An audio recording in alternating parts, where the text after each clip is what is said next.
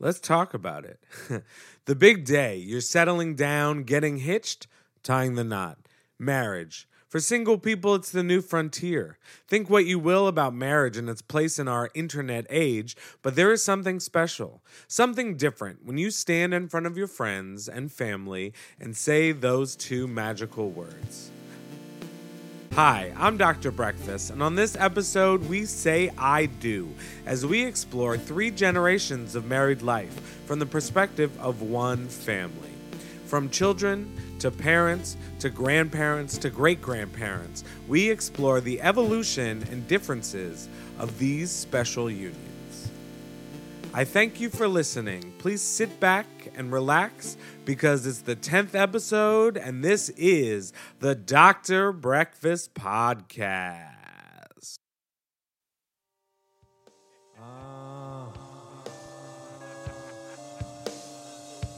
Just another podcast from your boy. Ah. Doc B, watch the news, doing interviews, saying what you choose, then you never lose. Can't sleep or even try to snooze. Uh, just listen to the king of the blues. Let your mind, yeah, take a little cruise. Big belly and a broad ass. About to kill it with this podcast. With this, with this podcast. With this, with this, with this podcast. With this, with this podcast. With this, with this, with this podcast. Give my name is Steve Inskeep. Keep that on the volume just a little. Is Steve Inskeep your favorite? No, he's not my favorite. Who's your favorite NPR personality? Terry Um, Gross. You're kind of a Terry Gross man. No. No, you like. Wait, wait, don't tell me. I do like that guy. Um, What's his name? Uh, Peter, Peter Sagal. Yeah, He's a I little, like he's a when he little too game show hosty for I like when he says "well done." It's like I wish I had him in my life. Be like, "Well done." The first married couple I talked to is my wife's sister, Alex Roth, and her husband, Michael. They got married over two years ago and have a son who's a little over a year and a half. In fact, he was born on the same day I released my first album, the Brunch Life EP. So I asked them how they met and what made them decide to get married.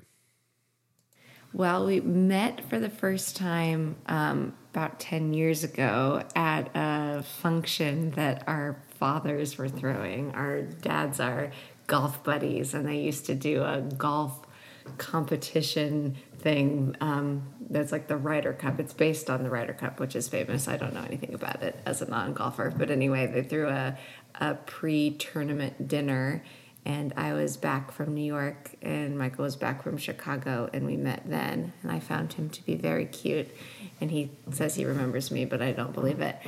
Unbelievable. oh, this is going to be an interesting interview already, Danny, I can tell you. Um, no, yeah, so it's 2006. So we had that dinner and we kind of hit it off. Um, it was one of those things where uh, we, you know, we were living worlds apart at that time. Uh, I think we were both dating other people at that time as well. Um, but then I moved back to town in 2011 and actually was playing golf with my dad and Gordy, her dad. Um, and I remember asking about Alex. I said, you know, is, Gordy, how's your how's your daughter Alex doing these days? And and he said, oh, she's doing well. She's uh, finishing up law school here in Lincoln. And so I, I, it was at that point I realized that she was actually in town, not in New York. I just kind of assumed she was still in New York. So looked her up at that point, and uh, we started playing Words with Friends online. Uh, it was a really advanced dating and courting strategy, you know. Tip to all you single t- people. Exactly there. right. So uh, we did that, and uh, eventually went out on a date after it was a prolonged, prolonged protracted time. Um, Yeah, months. yeah, Months of words with friends playing, and then we finally went out. yes, that's true. Yeah, I didn't think Alex was actually interested, so I was. yeah. Well, obviously. What made you decide to get actually married, to get hitched? What was it?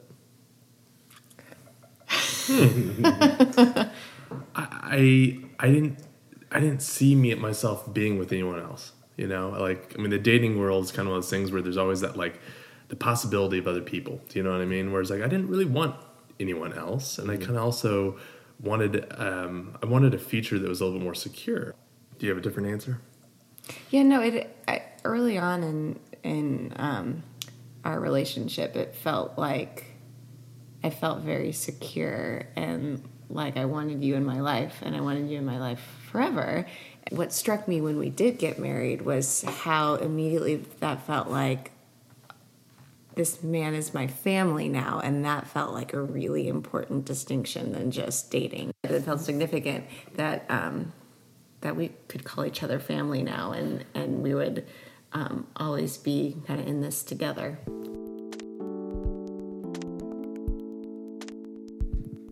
Next, we have Alex and Meg's parents, Joanne and Gordon Kissel, explaining what made them want to get married. They are retiring this year and have been together for over 40 years. Well, you know, I think part of it was that our uh, my friends were all young and not getting married yet, but his friends, you know, were all grad, you know, they had just graduated from college, and one by one they were all getting married. So, to him, he was, this is just what happens next, and he had to kind of talk me into it because clearly that was not exactly what was on my mind at the age of nineteen. Um, so yeah, why do you think we got married? I think just just that it was socially acceptable. But how, how have the two of you evolved as people in careers? I know you kind of have an interesting story about how you supported each other while the other one got a degree. So tell us a little bit about that.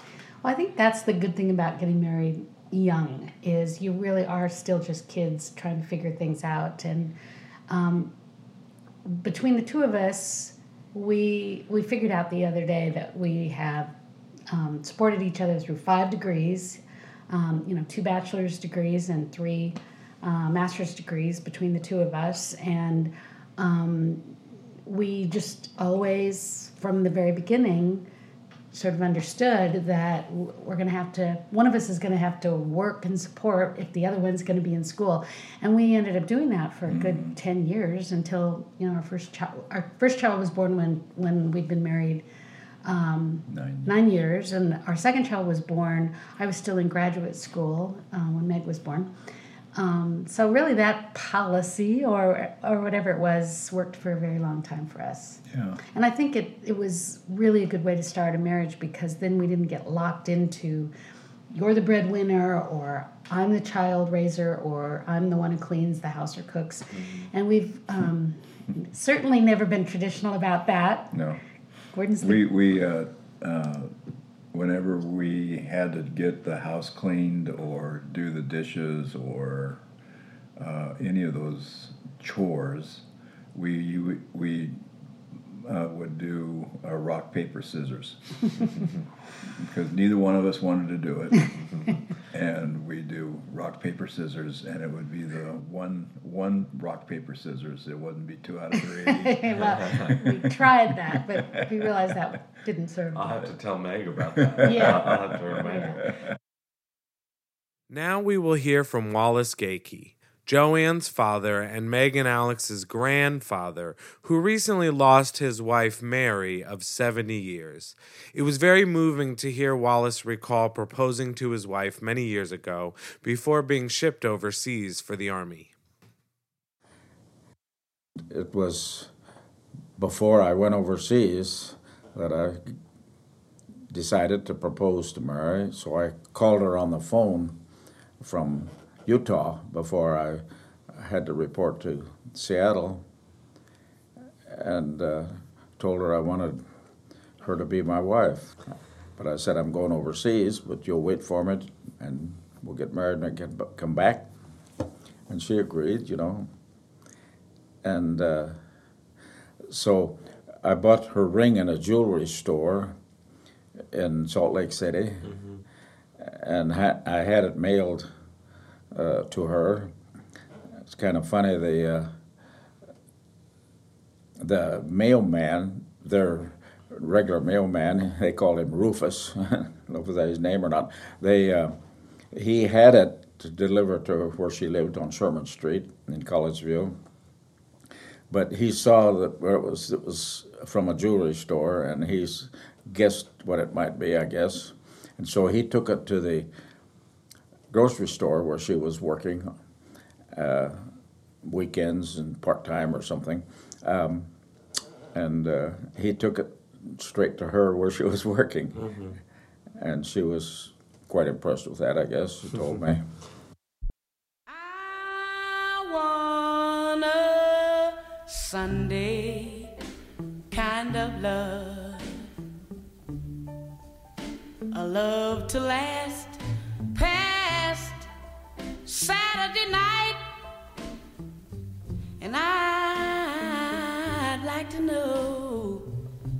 it's more than love at first sight.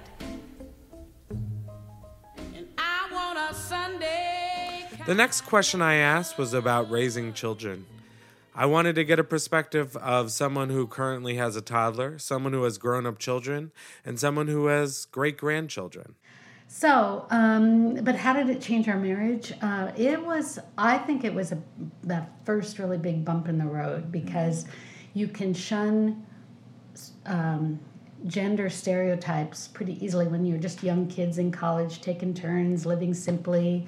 You know, we didn't own a house at that point. We didn't, um, you know, we owned one ca- car and shared it, and, you know, no, nothing was difficult. And suddenly we had a child It got difficult. it got very difficult and or you know what i mean challenging not difficult might be too strong a term um, and you had to do things that you didn't want to do at the given moment i mean gordon described how we would would sort of laughingly um, make decisions so that we didn't target ourselves in certain gender roles but once you have a kid got the roles really start to click in. You know, it's like who's going to get up in the middle of the night when neither one of you want to. You're not going to do rock, scissors, and paper in the middle of the night.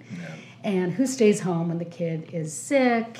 And why is it that you watch football all weekend? And you know, this is our time with our daughter or our kids to do things. So yeah, things got much more, I would say, stressful after that.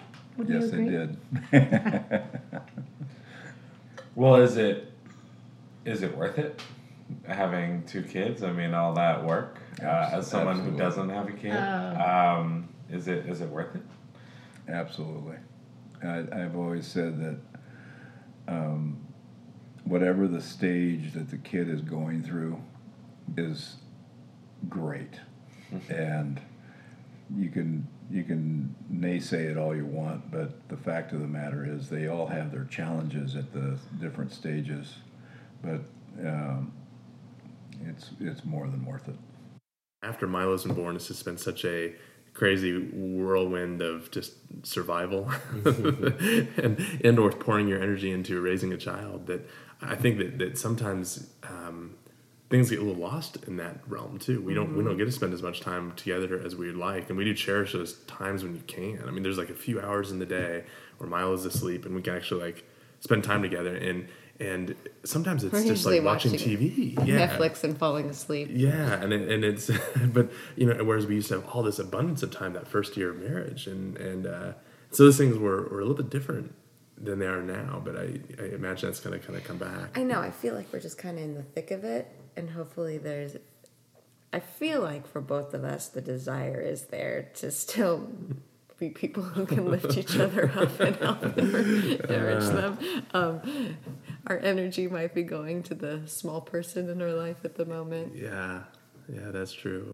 The first year of actual marriage was great, and we were able to work on things like that to make sure, you know, like, do you have enough time? Are you getting your time to go golf with the guys and whatever? Um, you were able to focus on that. And at the moment, neither of us are probably getting enough time to do those things. But I think, I don't know, we hear from other parents that that comes back before you know it. Yeah, and I wouldn't paint it and say like this year has been a bad year. It's not. It's just it's just the first year was was really quite awesome. I mean, you had very little responsibilities, and so it's just all you know happiness and run around having fun, lots of dates, lots of activities, and and, and things. A little bit more responsibility has changed that. Yeah, we're just sacrificing the things that we need to enrich ourselves, and it feels like that lot that goes more towards Milo, our son, than it does towards ourselves at the moment. But mm-hmm. I think we'll find our groove. I don't Find the know. balance. Yeah, sure. As kids are born and growing up, your life is all centered around your children. You do what they need. And then if they're interested in doing something, you're all for it. It's kind of like working, just kind of like a marriage working. When you got children, they, uh, you want to have, you want to keep your children happy, and if, if they want certain kind of lessons, you're all for it. Uh, if you want, uh, if you want them to, uh, if they want to get into, you know, more reading, you take them to the library. You, you, you work, you center your lives around them. You really do. And then, of course, we've had great opportunity that Joanne lives right here in Lincoln, that we've had- been able to work with our grandchildren. And we just enjoyed taking them to all of their classes or uh, anything they're interested in, you know. It works out fine.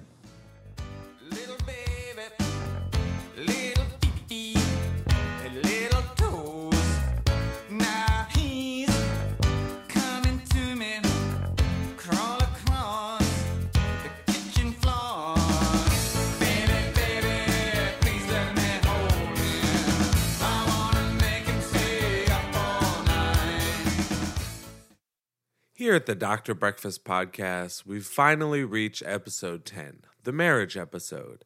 And all these interviews and talks of weddings got me thinking about what my wedding would be like if I were born 120 years ago. If I lived where my great grandparents had lived, I'd likely be on the border of Russia and Poland. A lot of Chagall paintings and high school productions of Fiddler on the Roof come to mind.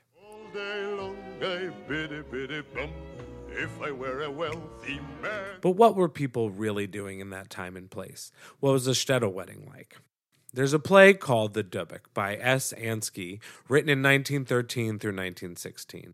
And Ansky was an ethnographic expeditioner and went to Jewish shtetls in Poland and Russia. What resulted was a play that emphasized some of the shtetl Jews' more mystical rituals regarding marriage and the afterlife.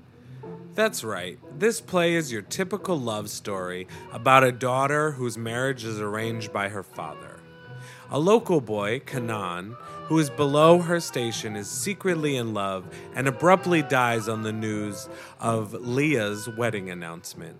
Leah, the bride to be, is then possessed at her wedding by a dybbuk, a ghost or a demon, who is the spirit of the boy Kanan.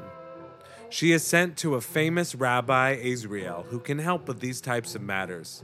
He exorcises the dybbuk from Leah through a ceremony involving ram's horns and black candles. After the exorcism, the bride says screw it and joins the dybbuk, Kanan, in death, where they live happily ever after. Yep, your typical love story. And strange as it may sound, some of the mystical wedding practices described in that play still exist today. For example, writing an engagement contract, using a wedding canopy, and of course, breaking the glass are all things me and my wife did at our wedding. So think about it. What would your wedding be like if you were born when your great grandparents were around? Do you think you'd have the same choices or the same traditions? Hmm. Maybe you'd even choose a dybbuk.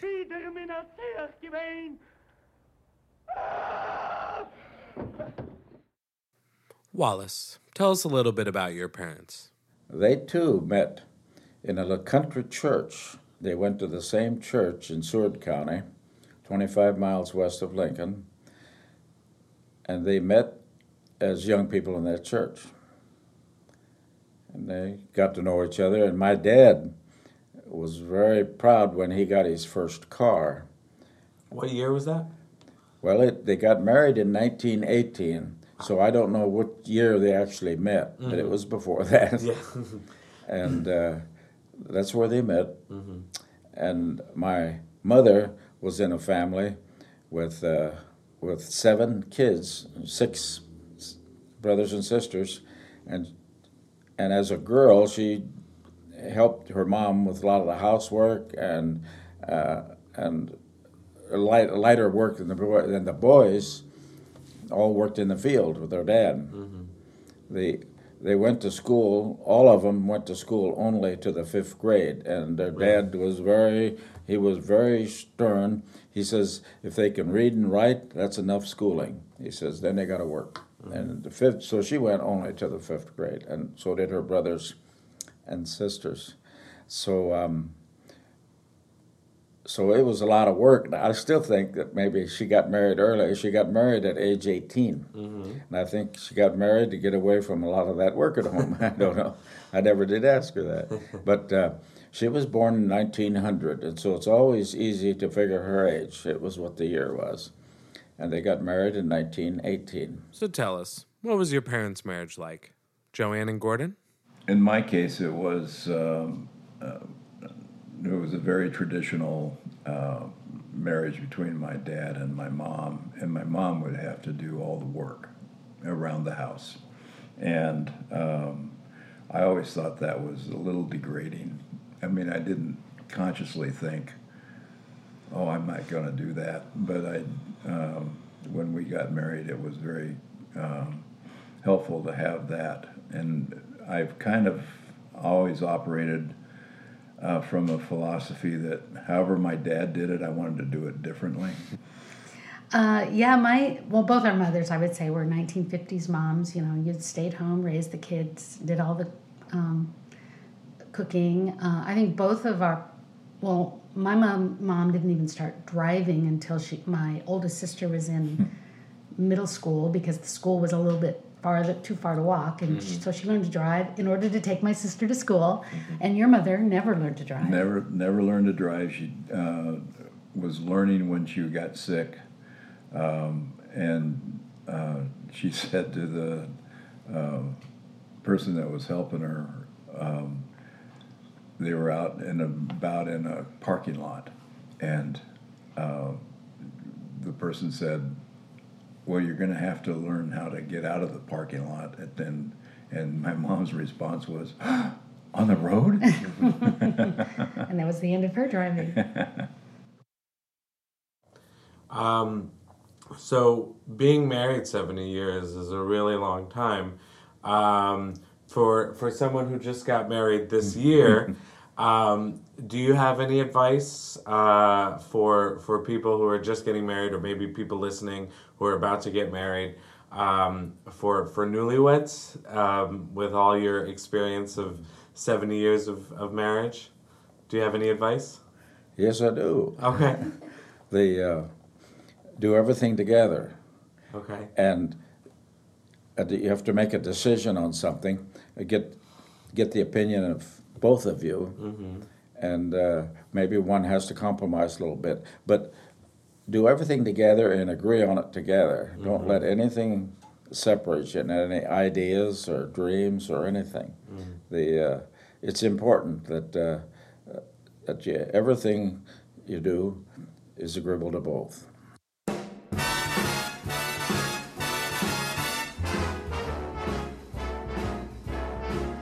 How lucky can one guy be? I kissed her and she kissed me like.